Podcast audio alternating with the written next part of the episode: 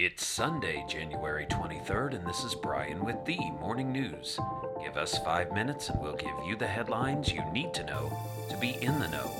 A wildfire burning along with the California coast grew to 1,500 acres overnight Friday, prompting evacuation orders along the Big Sur coastline and closing portions of scenic Highway 1. Photos posted on social media and by local news outlets showed flames engulfing hillsides surrounding the area's famed Bixby Bridge. The Monterey County Sheriff's Department issued evacuation orders to roughly 500 people in seven square miles near the Central Coast.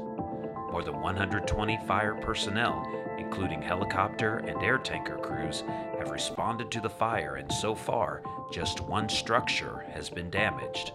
The fire was first reported around 7:30 p.m. Friday in the Palo Colorado Canyon area in Monterey County, according to CAL FIRE officials.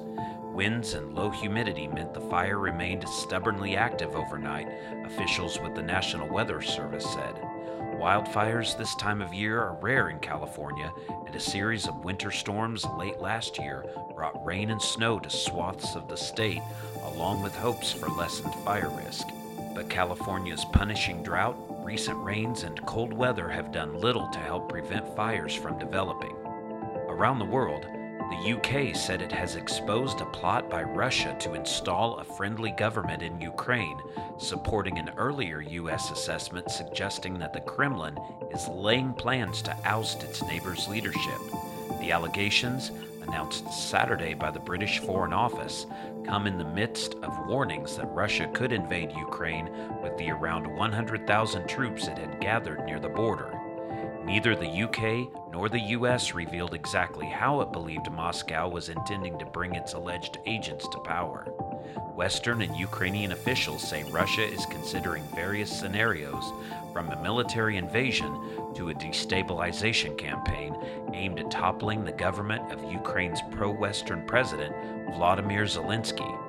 While the Kremlin didn't respond to a request for comment, it has denied any plans to invade or undermine Ukraine, even as it seeks to subdue the former Soviet Republic and halt its integration with the West. The U.S. and several of its allies have pledged to hammer Russia with economic and other sanctions if it expands an invasion of Ukraine that began in 2014. Top Ukrainian officials say they believe that the Kremlin is more likely to seek to destabilize Ukraine and remove its leadership rather than launching a full scale military invasion. Back in the US, the cruise industry's bet on a big summer rebound is looking less certain. Travel agents and industry executives say that while the season, which begins in April and runs to October, still looks strong, bookings have slowed since late last year. Some cruise lines have canceled or pushed back sailings as a result of the Omicron variant. While cruise companies remain bullish about their prospects, developments are the latest wrinkle for an industry that nearly two years after the start of the COVID 19 pandemic is working to recover from a mountain of debt and significant losses.